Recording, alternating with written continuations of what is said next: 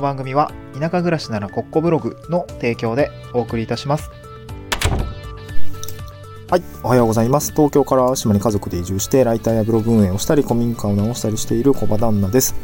えーと、今日のトークテーマは、えー大きな古民家の、ま、リノベが楽しめる人、楽しめない人ということでお話をしていきたいなと思います。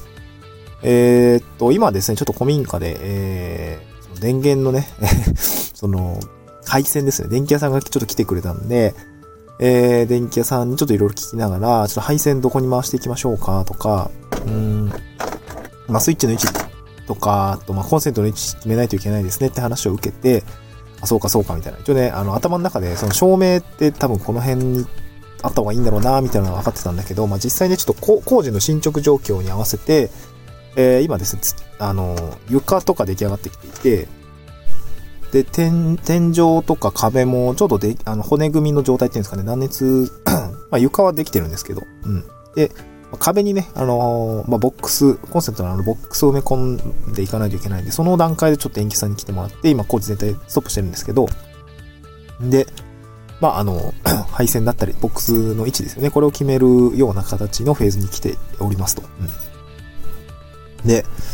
これがですね、めんどくさい、なんかね、めんどくさいなって思いました。で、なんかその、僕なんかうすうすうすね感じるようになってきたんですけど、この大きなこの古民家のリノベ、楽しめる人と楽しめない人がいるなと思っていて、で、あとなんかね、ほうん楽しめる状態、楽しめない状態みたいなのもあると思っていて、これちょっとお話ししたいなと思うんですね。で、まず、古民家リノベですね。多分楽しめる人は、あの、他にやることがない人かなと思いました。そう、なんていうの、古民家リノベをや、や、やろうと思ってやってる人は多分楽しいと思うんですよね、きっと。うん。なんか、というのも、まあ、こうやっぱこういうのって大きな時間がかかったりもしますし、まあなんか、すごいたくさんその、実際に手を動かす前にたくさん調べないといけないし、その配線とかね、どう、どこ、どこにやった方がいいとか、スイッチの位置で高さどうした方がいいとかって、まあいろいろ考えて、で、その、事前知識を考えて、で、その事前知識をインプットした後、じゃあ実際目の前にこの建物のどの位置にやっていこうかみたいなのを考えることは多分楽しいと思うんですね。うん。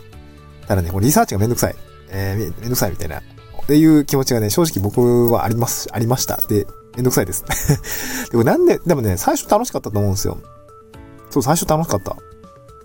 なんか残地物撤去してるだけだったんだけど。あのーまあ、水回りとかね、あの、工事しながら、あの、やったんですけど、まあ、楽しかった部分もあるんですが、なんかね、最近めんどくさいなと思うようになったんですよ。なんか、誰かいい感じでやってくんないかなと思うようになったんですけど、これはね、あの楽しめない状態になってきたなと思っていて、で、これは何が要因かというと、多分ね、他にいろいろやっちゃうと、あのーダメなんでしょうね。片手までリノベしているわけじゃないんだけど、これ本業だからね。リノベ本業なんだけど、なんか、他にもさ、ライターだったりとか、えークライアントワークみたいのもやっていると、まあそっちがね、正直楽しいところ、まあ自分の裁量がね、あんまり今この、専門家さんっていうんですかね、その、工務店さんだったり電気屋さんと一緒にこう、なんかうまい具合にやっていかないといけないんで、うん。まあ、すごい勉強になるんだけど、ちょっと自分でコントロール効かなかったりとか、あとは、子育て中っていうとこもあって、こう、家にいないといけなかったりとか、なかなか現場でこう、子供を見ながらできるっていうのはちょっと難しいところもあって、うまくね、自分でコントロールできないことが多いんですよね、その古民家リノベの話。うん、でちょっと僕がね、そこまでコミットしてないというか、ちょっと片手までやっちゃってるからね、まあ、まだあるんですよね、その、その、そう。いや、なんかね、難しいなと思いました。かとはいえね、クライアントワークしてお金を稼ぎ、稼ぐすべ、スキルをね、スキルアップしていかないと、この地域おこし協力隊3年間卒業した後ね、やばい、やばいじゃんってなると思うんで、まあ今のうちからね、えー力を培わないといけないんだけど、なんかちょっとね、並行してやりすぎちゃっているがゆえに、なんかリノベも楽しめてないなというかな、結構な、なんか適当にやっちゃってるなっていうところがあって、そう、まあなんかしょうが、なんかそこはね、なんかも、もったいないなと思いましたが、いや、多分ね、やる、やりすぎなんでしょうね、きっと。なんかいろいろ手を広げすぎているというか、うん。そこはね、ま個人的にこうリソースが足りなくて、コミットできなくて、結局なんかなあなあになっちゃってるみたいなのがね、なんか結構いろんなとこにも出てきていて、なんかちょっとまずいなと思いながら、ね、なんかメリハリがなくなってきてしまっているところがありました。なので今日楽しめる、あの、コミカリノベですね、楽しめる人、楽しめない人っていうところの題、お題目になってるんですけど、こう楽しむためには、あれですね、なんかもう他何もしないみたいな、そういうレベルでや、やるといいのかもしれないですその古民家リノベって、やっぱやることたくさんありますね。やっぱ調べるとか、ねえー、ちょっと練習するかね。その、そう、なんか廃材とか使ってインパクト打ち込んでみるとか、丸の方ちゃんと使ってみるとか。僕は電気工事士の資格も持ってるので、この配線とかの部分も、ちょっと、でもさすがにちょっとね、えー、指導者、プロの方にもちょっと協力を仰ぎながらやらないとね、危ないんで、まあ、そういったところの、まあ、なんかね、こう、余裕を持ってこう、そこにコミットできるようなあ余白だったり、隙間だったりっていうのがやっぱ欲しいかなと思いました。あの、ちょっとあれですよね、子供が、あの、一緒に連れ添っている現場にいるんで、ちょっとうるさいかなと思うんですけど、ちょっとちょっと、静かにして。ね、うん。いいよ。うん。そう、まあ普段はね、保育園に行ってるんですけど、ちょっと手足口病でなかなか、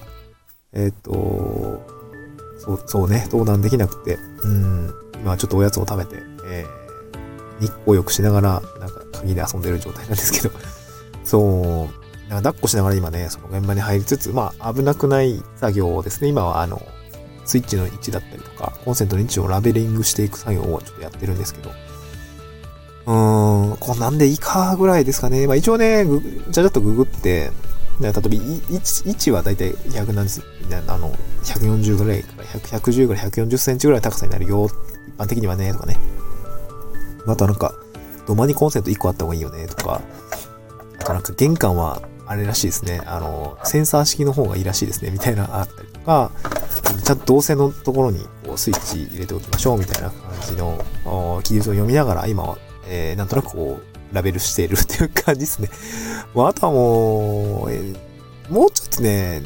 暮らしてみないとわかんないね。これ本当に。もうわかんないわ。スイッチの位置とか。もうどこがいいんだかさっぱりですわ。そう、っていう、まあわからないことだらけの中で、こうやって古民家のリノベやったりとか、多分ね、失敗することもたくさんあると思うんですけど、最悪ね、直してもいいかな。自分で。